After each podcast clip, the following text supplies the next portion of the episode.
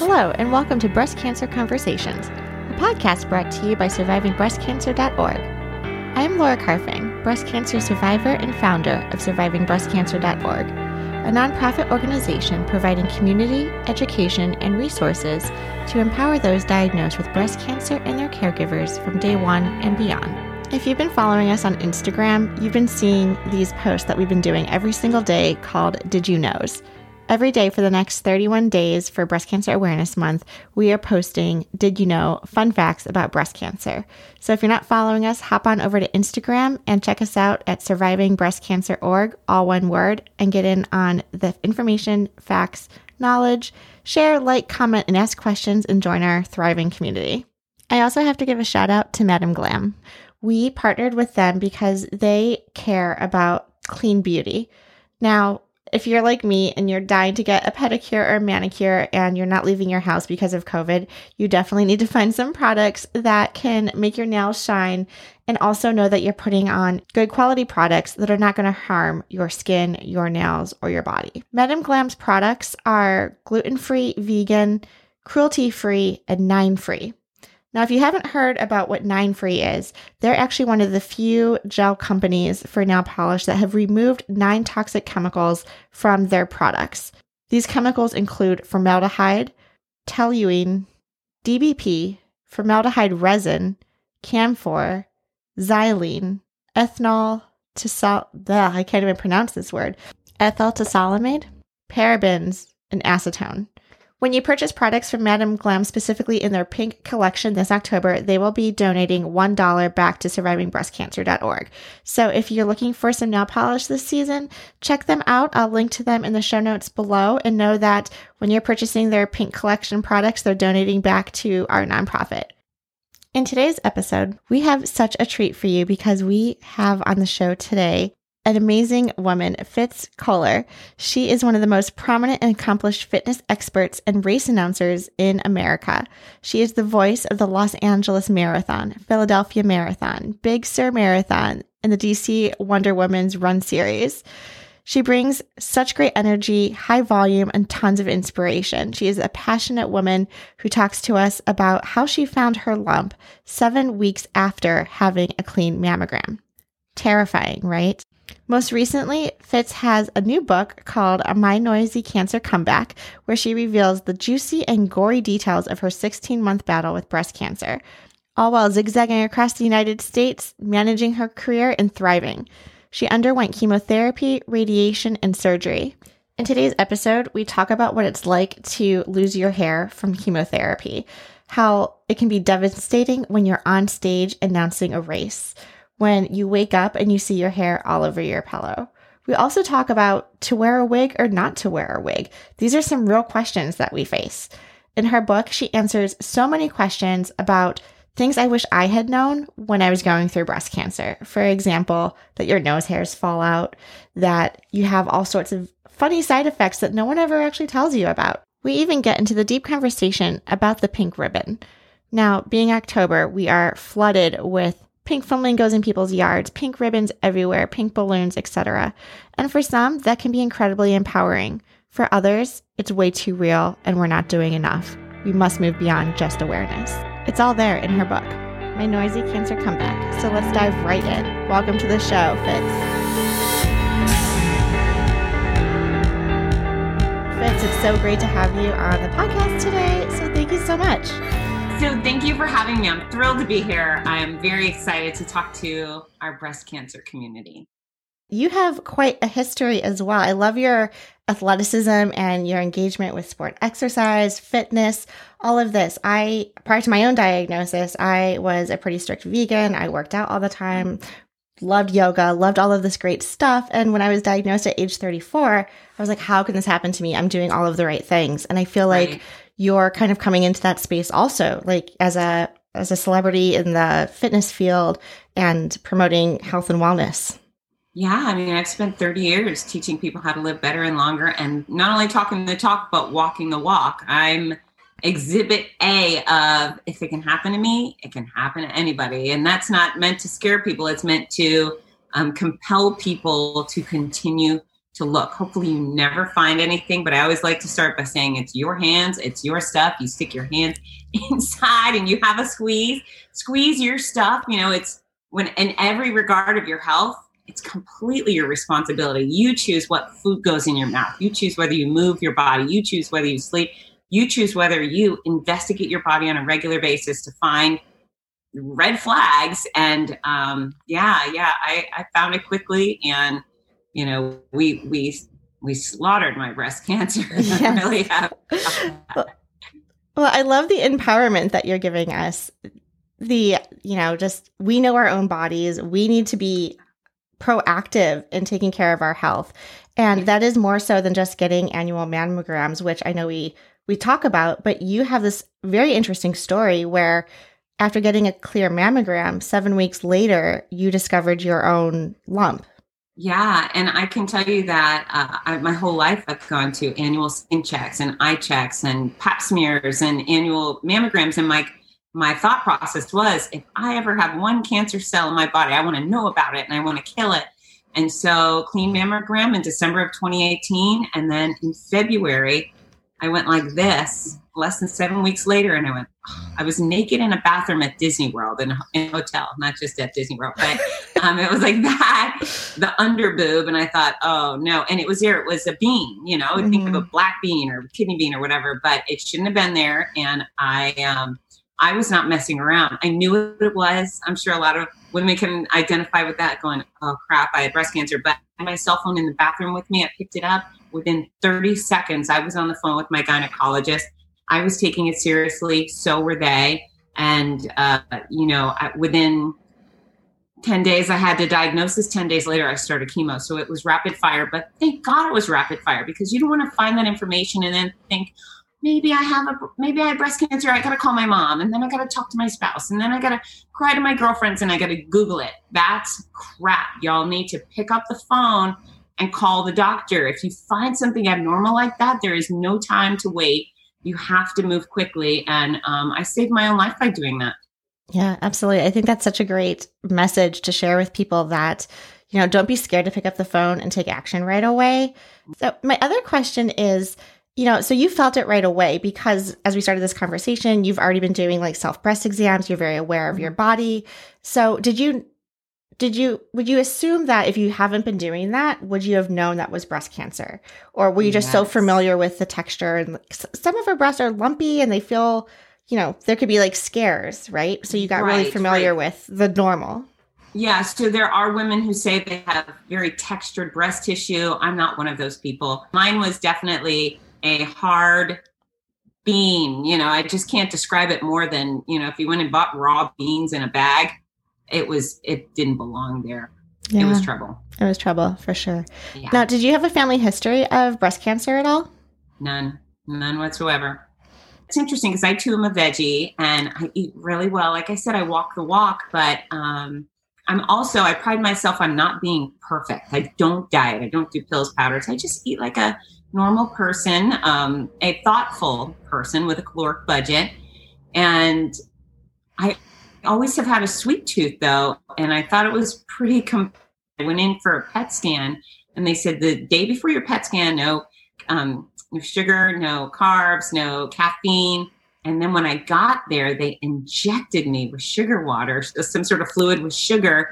And they said because the sugar goes straight to cancer and makes it dance. And I thought, it's sugar, you know. And now, mind you, I don't need. I don't think everyone needs to be ragingly sugar free or uh, uh, but the fact that sugar goes straight to your cancer and makes it dance, that's disturbing. And of course, while I was going through chemo and bald and sick with a sore throat and everything hurt, I they had all these candies, little hard candies out in the bowl.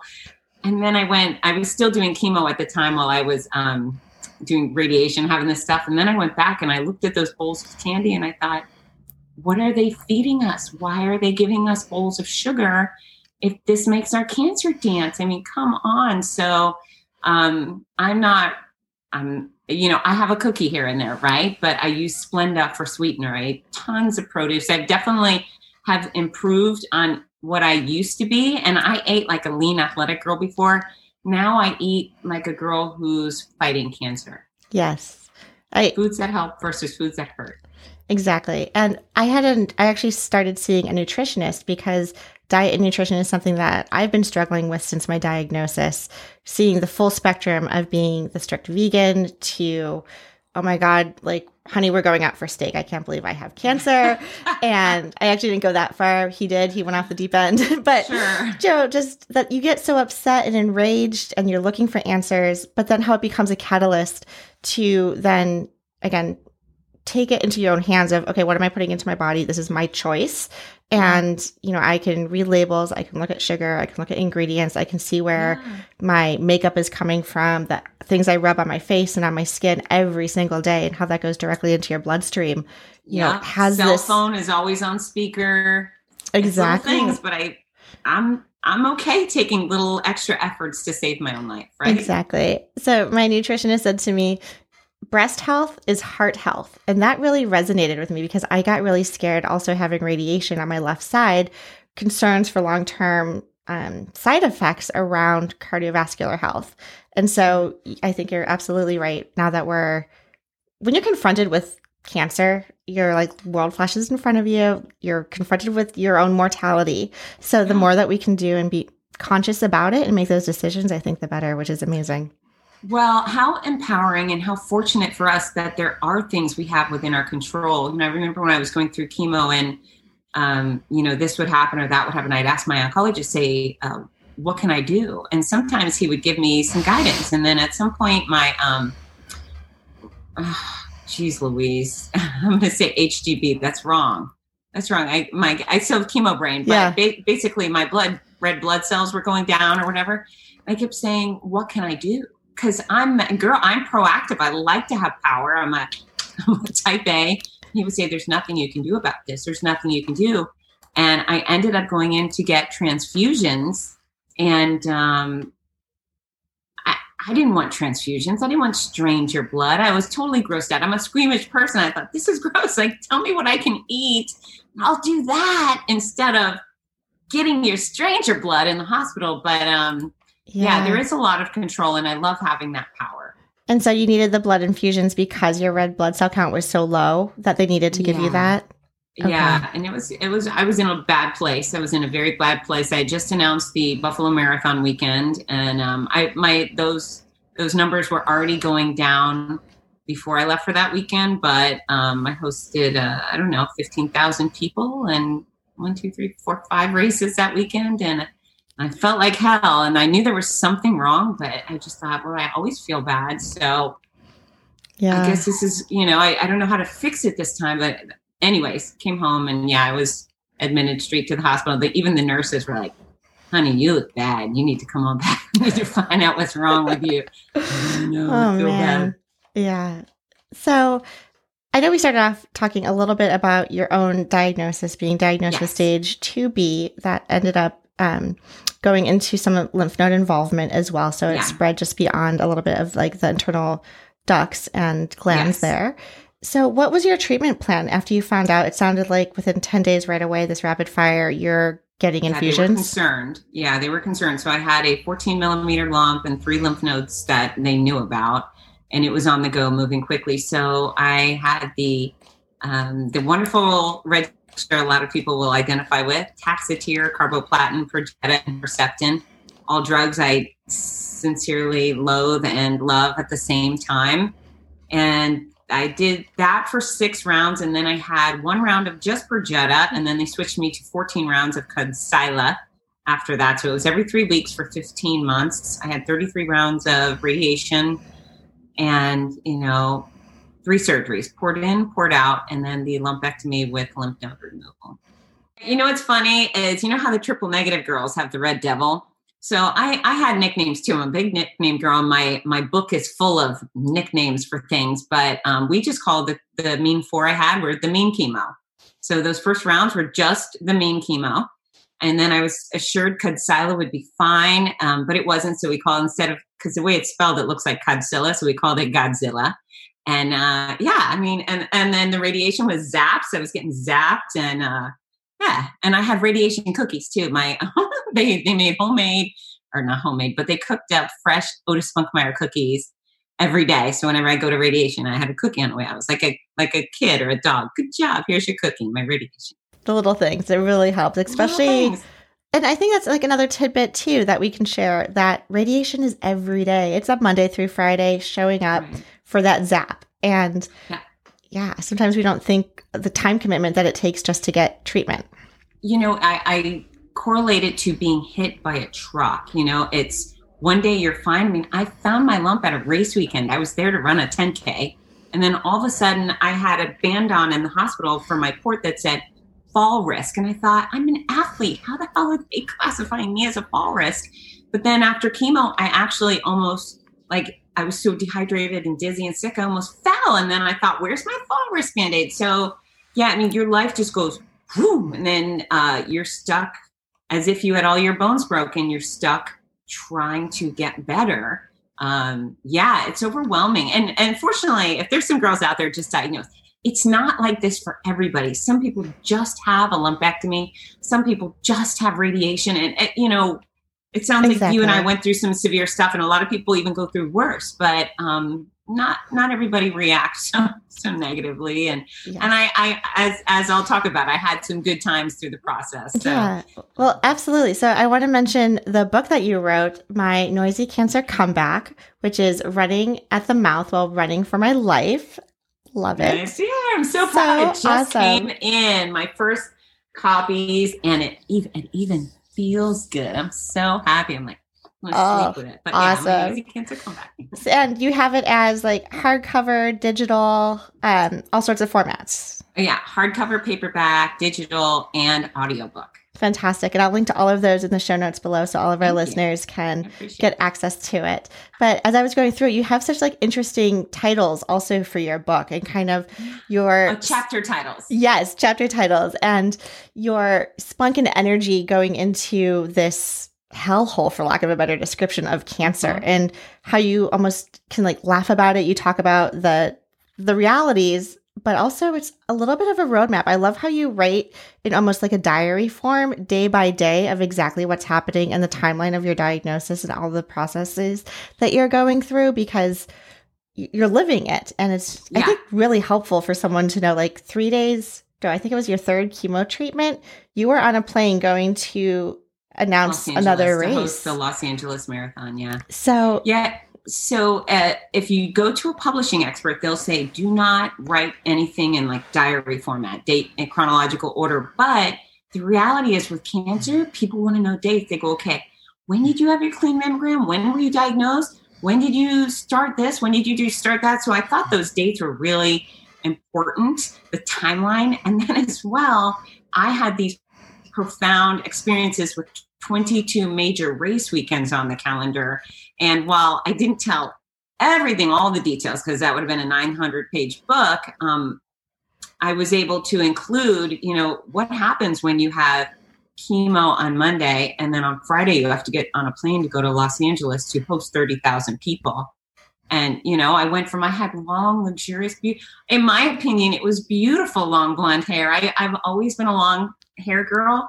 Oh, and then when I was at that long, so Los Angeles Marathon was the first race I announced post chemo. And I had mm-hmm. been public. I told people, hey, listen, this is what I'm going through. I would have kept it private, but I was going to have to stand on stages bald. And I knew people were going to ask questions, right? So I said, blah, blah, blah. This is what's going on. I'll be fine. I want no pity. You can pray for me. You can root for me. No pity, no sadness no sad faces. So um, I show up to Los Angeles and the hair is starting to fall out. It's just starting to fall out. And I thought, okay, I won't brush it. I'll just kind of finger brush it and it'll it'll be fine. And so I got through um, Friday and Saturday like that. But then on Saturday night, my hair was kind of nasty. It was, I don't know, 40 hours without brushing long hair like that. You have to do something. So I started brushing and maybe hundreds of hair was coming out and I was alone in my hotel bathroom and, um, you know, I don't know if it would have helped to be home with my family, but I can tell you it was traumatizing to be there alone and I just sobbed. And then I'm so Irish. You know, when I cry, I get the poofy eyes and the red nose, and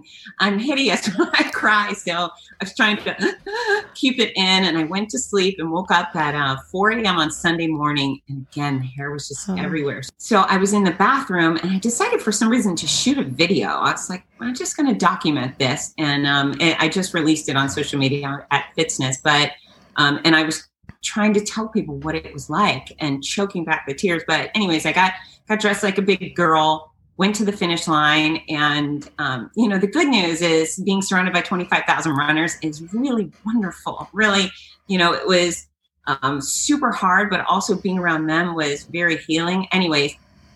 We, it was windy. I was on a tall tower, my stage, and I have an announcing partner, Rudy, and as we looked down, my the whole black stage was covered with long blonde hair, and um, thank God for sunglasses because all day I, it was schizophrenic. I was like, and here comes Susie Q from Montreal, and the second I get off the microphone, it was just sobbing. You know, it was it was agonizing. I woke up the next morning and um, got on my plane back to Florida, and I had texted my hairstylist in the morning. I said, Can you come to my house tonight? And she knew what it was about. She said, No problem. But I sat in my chair. I got up to use the bathroom. There might have been 500 hairs on my chair and on the floor of the plane. It was awful. And I was apologizing to the lady next to me, and she was very compassionate. I was like, I'm so sorry, I chemo, and I just can't keep it in. But, um, but yeah, so we shaved it last that night, and it was, you know, brutal. And everybody, yeah. you know that, I'm sure. Yeah. It's, it's brutal, but now I have hair again. yeah, super cute. It does come back. I do remind people. so you had really long blonde hair to start. Did you trim it before you decided to shave it, or did you keep you it know, long? It didn't even cross my mind. It's funny. I have a girlfriend right now. She's beautiful, Natalia. She's going through colon cancer treatment, and she had long, beautiful brown hair. She cut it short, and it's thinned out, but it's still there. I didn't even think of just going for something short. I just knew it was I just couldn't handle the chaos that was involved with it falling right. out anymore. So, right. but it was funny. My stylist, she goes, "So what? Um, what number do you want me to shave it to?" And I was like, "I don't know, just shave it." So she shaved it to a number two, and then I had to go in again I went in two more times to have it shaped again, and then I was a total cue ball. And I never yeah. wore a wig. I just I just decided to be bald girl. No, I'm with you there. I so I got my hair cut down to like the little pixie style because I figured if I'm ever going to cut it short, now's the time. Mm-hmm. If I'm ever going to go bald, now's the time. right. Yeah. Um, but after the pixie uh, cut, you know, it, I do remember the hair falling out, and I was suffering such bad hot flashes with the chemotherapy. Yeah. So I felt like a cat. Like the hair was just falling, and I so I got frustrated. I was like, I was not sad. I was like, we are going to a barbershop like right now and getting it shaved. Like I am just wow. done. Um, and of course, like I walk into this like barbershop and he like shows me a sketchbook, like if I want something etched into my head, and I'm like, no, no, just take it all, take it all. And he's like, Are you sure? I'm like, I have cancer, I'm sure. Like, gonna go. You know. Well, you know, I used to be worried that I'd have a splotch like Gorbachev. Remember the Russian Russian prime minister? Anyway, I didn't have a birthmark, but what I had was a six inch tan line from my part. It was about half an inch long, and I went here, and it was just a tan line, and it stayed there the whole time. That's it never hilarious. went away. It was oh so weird, oh, but you know, I know it's it's in the past, so it's yeah. okay now. And the wig conversation I want to linger on a little bit too. So I loved your story a little bit about how you did go to a wig shop. You wanted to try on different wigs because we don't know. We want to be prepared. We want to feel like we have control. And yeah. you referenced not only were they uncomfortable, which I think we all know, but you didn't mm-hmm. feel like yourself, right? It made you feel sad. And I thought that was such a touching moment of how to describe the experience of putting on the wig. Can you tell me a little bit more about that? Yeah, I had gone. I thought it would be fun to do with my kids. I mean, obviously, this there's not a lot of fun going on, but I was trying to make the best of it. I have two teenagers; they were 14, 16 at the same time, same time, and they were interested in wigs. And I didn't know. I was like, okay, I'll give wigs a go. And um, you know, one store caters to older women and has a bunch of like short, sassy cuts, which just kind of weren't me. And they could have ordered something, but I didn't really want to order something. I want to try something on. And then the other store caters to minority women um, because they have a hell of a lot more fun with their hair and they do lots of cool stuff and they just didn't have much for me and the uh, woman who was helping me, I went and I said, So I have breast cancer and I'm start chemo. And she's like, honey, I really don't have much for you, but I'll look and see what I do have. One of them was like a Shirley Temple cut. Oh, it was horrible. And I put it on and they were all having a good laugh. And I was just dying inside and I couldn't, I'm, I'm so smiley as you can see. Yeah, I'm, a, yeah. I'm a joy addict. I couldn't even fake the smile. I just kept trying and, you know, wig after wig, I maybe got four on and they all just crushed my soul. And I thought, I can't wear these. I can't, and they don't feel good. And I'm in Florida for crying out loud. It's 95,000 degrees most of the year. Um, and they just didn't feel like me. And so I decided I can't wear them. And you know what? Men don't hide their heads.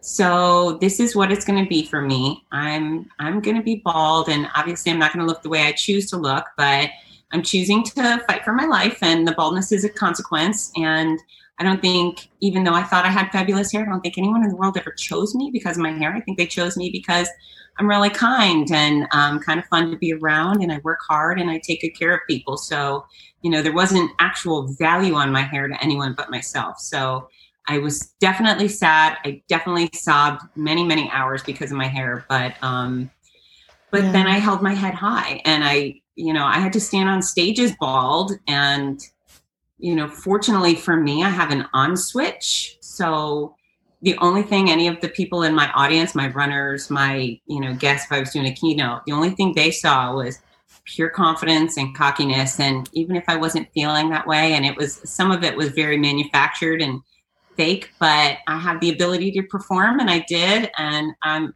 what I really hope is that um, those in my audience that will one day have cancer, and with the magnitude of people I speak to, I know many of them will have cancer. I hope they too have the confidence to choose to just do what works for them, whether it's lots of different fun wigs or great hats or scarves or no nothing at all. I just want people to have confidence to be themselves and do what feels good for them.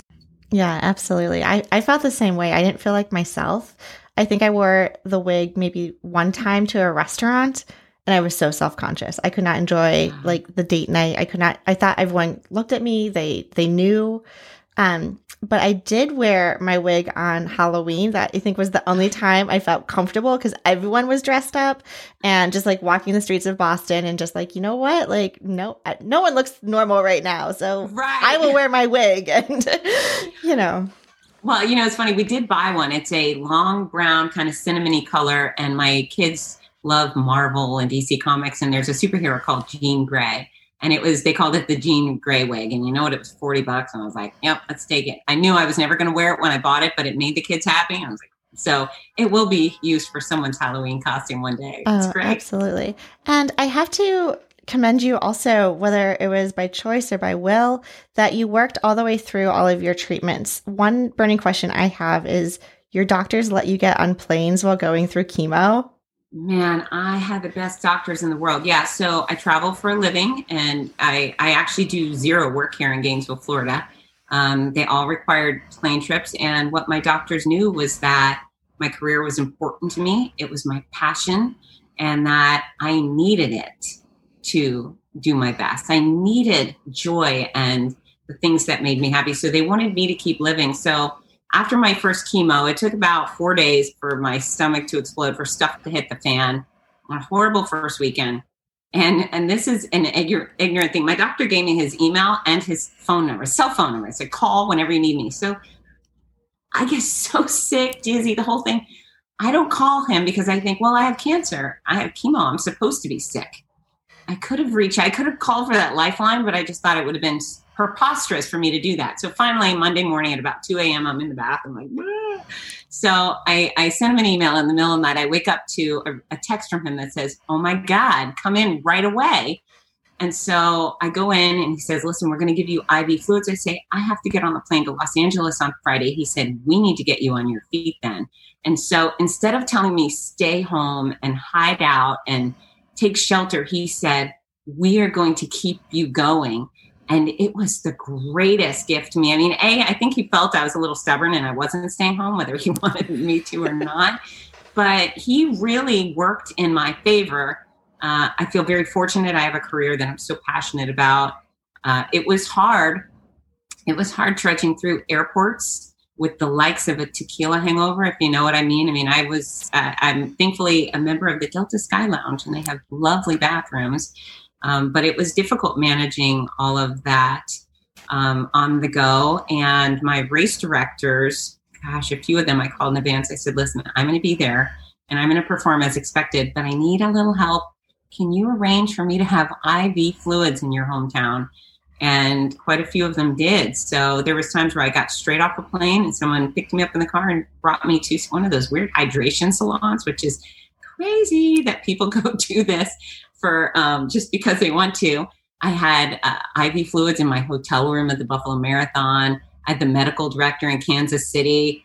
You know, I had a bunch of medical directors ready to just hook me up on my stage as I worked. It would have been like, you know, IV over here, microphone in this hand. But um, yeah, it was it was it was chaos. And that's actually, you know, talking about the book, I wrote it because at first I thought, my gosh, all this weird stuff is happening. Nobody tells you this. They tell you you get sick and you're bald and you feel bad. Nobody tells you all the little minute details. And there were there were an avalanche of side effects and they were some they were they were hard to deal with. But then i thought this is kind of funny. I mean can you believe what's going on? My husband and i look at each other and say this is the twilight zone. I have to tell people. And again i didn't tell anybody while i was going through it but i started taking notes about the weird stuff and then when cancer care collided with my career and i was dealing with all of these side effects while hosting 25,000 people, or I host the DC Wonder Woman Run series. So I literally would spend some nights face down on the bathroom hotel floor.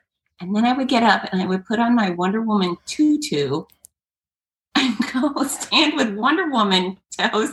I mean, it was just crazy. So, um, you know, I could I could have called the book Adventures in Breast Cancer, which I don't know if that's insulting to breast cancer because the, it really sucks, right?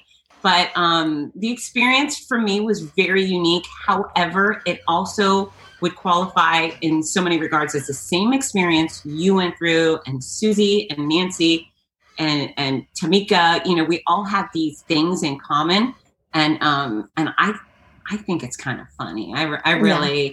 You know, there's some hard, real, raw you know tearjerker moments in the book, but there's also a bunch of things that I, I think the the breast cancer patients and survivors are going to have a big laugh and you know send me a little virtual. Oh, they absolutely will. Um, are you able to share any like sneak peek about what some of these crazy side effects are that you're you're referencing? Well, yeah. So one of my favorite things was right after chemo started. Um, you you know they tell you in the chair you're gonna, you may have an allergic reaction. But I wake up the next day, I've got my whole face is covered with a rash, right? I've got little things going wrong, just my throat hurts, all of this stuff. And two weeks after chemo, I think it was the third week out, I'm hosting another race in California. It's the week after LA Marathon. So I came home and I went back, but I'm on the stage and my nose had been running and running and running. And I had all of these tissues on the stage. And I have a friend, Dana. She had conquered breast cancer the year prior and ran the race. That's how we became friends because I was making a royal stink out of her. So she knows about my diagnosis. She crosses the finish line. I'm on the microphone. I said, Hey, Dana, come on over um, to see me. And I want to, I, I bring her to my stage. I just want to get a hug and say hi. And she goes, How are you doing? And mind you, I wasn't doing well, but I didn't want to say that and ruin her day. And I was like, I'm fine. My allergies are acting up. And she looks at like the 150 tissues on my stage. She goes, You don't have allergies. I go, Yeah, I do. She goes, You don't have any nostril hair. I was like, What? She goes, You don't have any nostril hair. And she was right. It was the craziest thing. And my nose didn't just run like I had a cold. Anytime I looked down, it was splish, splash, massive raindrop style. Nobody tells you that, right? A hundred percent. I was just as shocked about not having the nose hair and the eyelashes. That mm. that was a piece where I was like, okay, we know about we're going to lose the hair on our heads, but that translates to we lose all of the hair on our bodies. Uh-huh. So the eyelashes for me were that was a that was a tough moment for me because I was like babies are born and they have eyelashes. Like you know that that was like even they have that like walking outside like the dust particles and like just everything got into my oh, eyes the tearing the tearing yes So when I lost my eyelashes, so I was getting lash extensions. So before breast cancer, I had lash extensions. And again, I'm always on a stage. So I wanted to have a little extra Yeah. something. So um, when they fell out, they all fell out on my right eye. And then my left eye still had about 20. And they were super long from the extensions. So, you know, baby face from Toy Story, the little toy, it's the doll Oh, yeah. head with a missing eye and then has the big blue eye with the lashes and the robot legs. That was me. That I was baby face. So, you know, I went from Shrek with the ogre bumps all over my head to baby face. And Then when they went, I thought I was like, I am Voldemort. So, um, Yeah. it's yeah, there's definitely a lot of side effects that they don't prepare us for, they don't tell us about. And, you know, so it's so great to have this roadmap in your book to really share with us like what I wish we had known type of thing. So the other thing is when I had Godzilla or Godzilla, I started that and they had said, oh, this will be so much less toxic than Taxotere. You're going to be great. So I get it. And uh, the next day I wake up, run to the bathroom, like heaving, blood, blood. Nothing's coming out, but I'm just heaving. And so that became my thing. I'd be walking the dog, nothing was coming out. I just did spontaneous heaving Oh. 10 times a day while I was driving, while I was doing laundry. It was, nobody tells you that. I Right. sounded like a goat. I became goat girl. Ah, ah. so You have like nicknames for the drugs, the radiation, for yeah, the, everything. Oh, yeah. I love it. That's right. It's all right here. Exactly. Um, yeah, so May 11th this year, I finished. Now, um, you know, on the flip side, I'm a fitness expert going through it. So I can backtrack to tell you that I was uh, ignorant. I thought, ah, after my first chemo, I'll take a few days off and then I'll start working out again. Well, didn't go so well. And then uh, during the mean chemo, I was really just wiped out from exercise altogether. And I didn't even feel bad about it. I just knew that if I tried to move, it was going to be harmful. Um, but then through Godzilla, I was able to start baby steps, doing light, gentle stretches in the pool, little water walking, and, and so forth. And towards the end, I started really doing much better and better. So I finished chemo May 11th, um, Godzilla. And then on June 13th, oh no, on June 3rd, I got my port out. June 13th, I did a Spartan obstacle course race. And then two weeks later, I did a mini triathlon. Now, mind you, I got my tail kicked. I was the dead last finisher. I finished behind obese people. I finished behind really elderly people. I finished behind little kids. I was the dead last finisher and I hyperventilated almost half the distance. Cop behind me, like trailing me to keep me safe, right?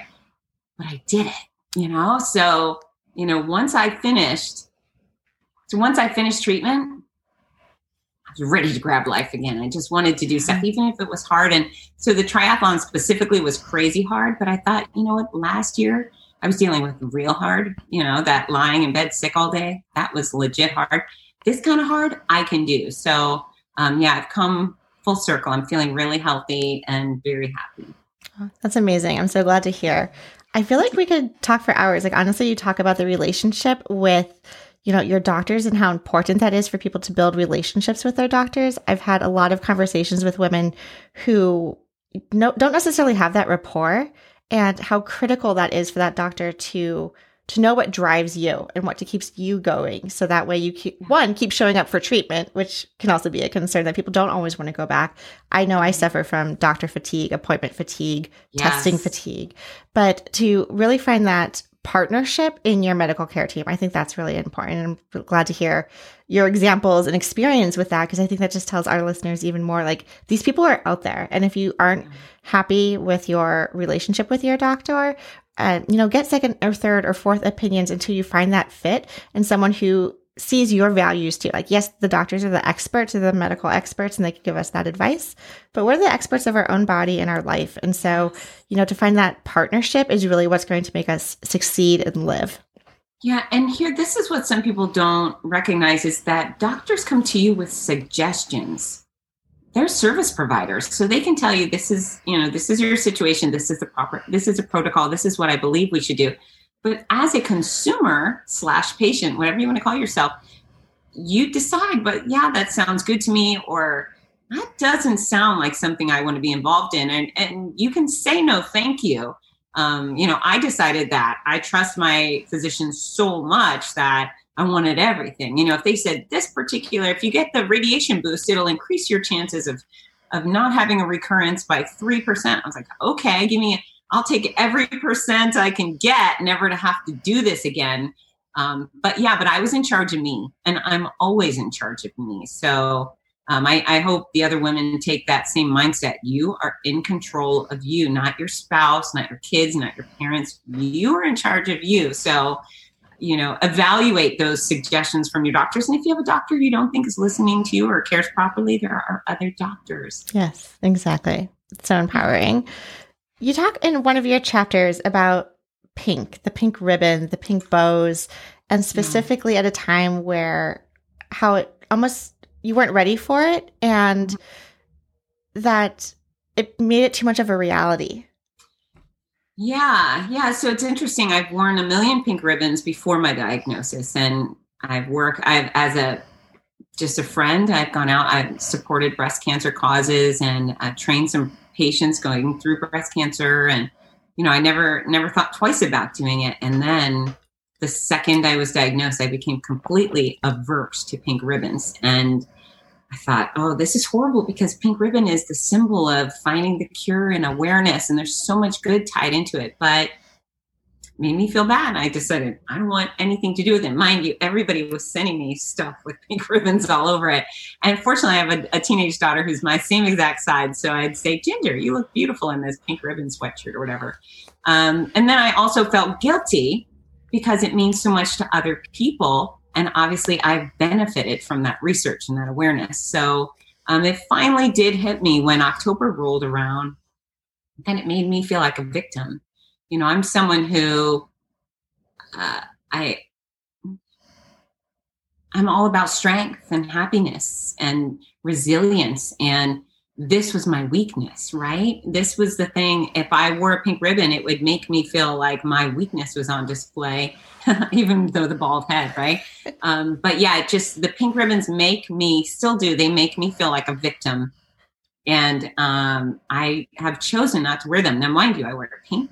My book cover is pink. I, you know, I go and I support Komen and ACS and AACR, and I I work with a lot of great causes. But this is just something that you know makes me feel good and much like the wigs you have to do what works for you and i'm still at the point where pink ribbons still make me feel bad so i don't i don't wear them and yeah i think that's okay i think my actions speak louder than my you know my wardrobe but uh yeah it's it's a funny thing right and yeah.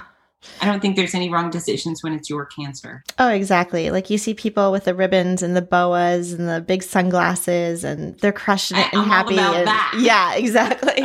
um, but especially speaking of like October as well, it can be incredibly triggering, and I think that is something too that I like to acknowledge when speaking with other women diagnosed with breast cancer. That you know it can be reliving a very traumatic part in our in our life and bring up emotions that we might not have been ready for. I remember, and mind you, I'm still on hormonal therapy, so my emotions are all over the place. Right. But, you know, driving to work and then like a big bus comes by with these beautiful women talking about a cure. And I like lost it. I am like, I don't know how that one one day for that discount at that store is going to like find that cure because what about the other 364 days? So, you well, know, I yeah. It all adds up it all adds up. But I'm with you. In fact, that's why my October chapter is called The Thing with Pink Ribbons. And so I explain my philosophy or my experience with it, but it was haunting because and that's when I was doing chemo and radiation every day. And every day I pulled into that um, medical facility and they have, I don't know, a thousand little pink flamingos stuck in the ground to honor Breast Cancer Awareness Month, which is great, right? But I yes. also thought, I am never going to escape this disease. I'm, you know, I'm always going to be squeezing, looking over my shoulder, but then I'm always going to be reminded. And, you know, as you know, it's a brutal time in my life. So, um, you know, I'm trying to make lemonade and it just is part of my history. Hopefully, hopefully just part of my past now. I actually, I just had a follow-up mammogram and ultrasound today and they were clean, thank goodness. Woo! But yeah, yeah. But I woke up and I didn't realize I was nervous, but I, I woke up and I had the stomach ache and I had the heart palpitations and I didn't think I'd be nervous, but I woke up thinking, oh God, today my life could take a totally different turn again. So, oh, I know. My heart you know, sinks every time like a colleague is like, oh, I'll be in a little bit late today. I just have my mammogram. I'm like, like, I, I don't, it's very different yeah, these days. very real. Yeah, for sure. You also bring up another topic that I love talking about at survivingbreastcancer.org or on our podcast is this idea of life after cancer. And I would love to get your opinion on I know you're you mentioned that you're doing really well and you're yeah. working and thriving, but is it something that you still think about every day? And then as a mom with a daughter, is it something like how do you address that with your children? Um so I'm not extra worried about my kids because they don't have any pr- genetic predisposition predisposition so i feel like ginger and parker both are you know she's the one in eight uh, you know as far as my son he'll be far less than one in eight um, so i don't feel like this will be an albatross for her. Although hopefully she will be wise and squeeze her stuff, and I will be the harassing mommy telling her to. You know, just kind of thinking about life after cancer. It is something that, you know, for me, I I do think about it every day. It's also part of my job and my work and what I I do. I hear yeah. stories, I share stories, I provide support. But today, you know, being 4 years out from my own diagnosis, I actually chose not to post on social media today, like everyone sharing their cancerversaries. Yeah. Because I'll, I'll, probably post tomorrow about the fact that it's just another day and you move past it. It's it's significant to me, and for me, it's it it's part of my identity. I want to embrace it because it's so much of the catalyst of what my career has changed and shifted, and and I I welcome that. But I also meet women who you know, do pack it up in a package and put it on the shelf and they don't want to talk about it and keep their stories very close to their vest. And that's okay too. So I just was curious to know how you're doing and, you know, mentally and how's your heart doing in terms of like emotionally going through all of this? So I feel, for the most part, I feel really good. I feel um, very grateful to be alive. I was grateful to be alive before, and now I have an even greater zest for each day um, you know, clearly I've, I've, I've, I've had a silver lining with the book, but this is also who I am. I've spent 30 years helping people live better and longer. So I'm not abandoning the breast cancer thing. However, what I've decided is a few things. Um, number one, I didn't earn breast cancer. So it doesn't belong in maybe the first three lines in my bio. You know, I earned my master's degree. I earned the privilege of being spokesperson for, you know, Tropicana and Oakley and those things. Those those are things I earned.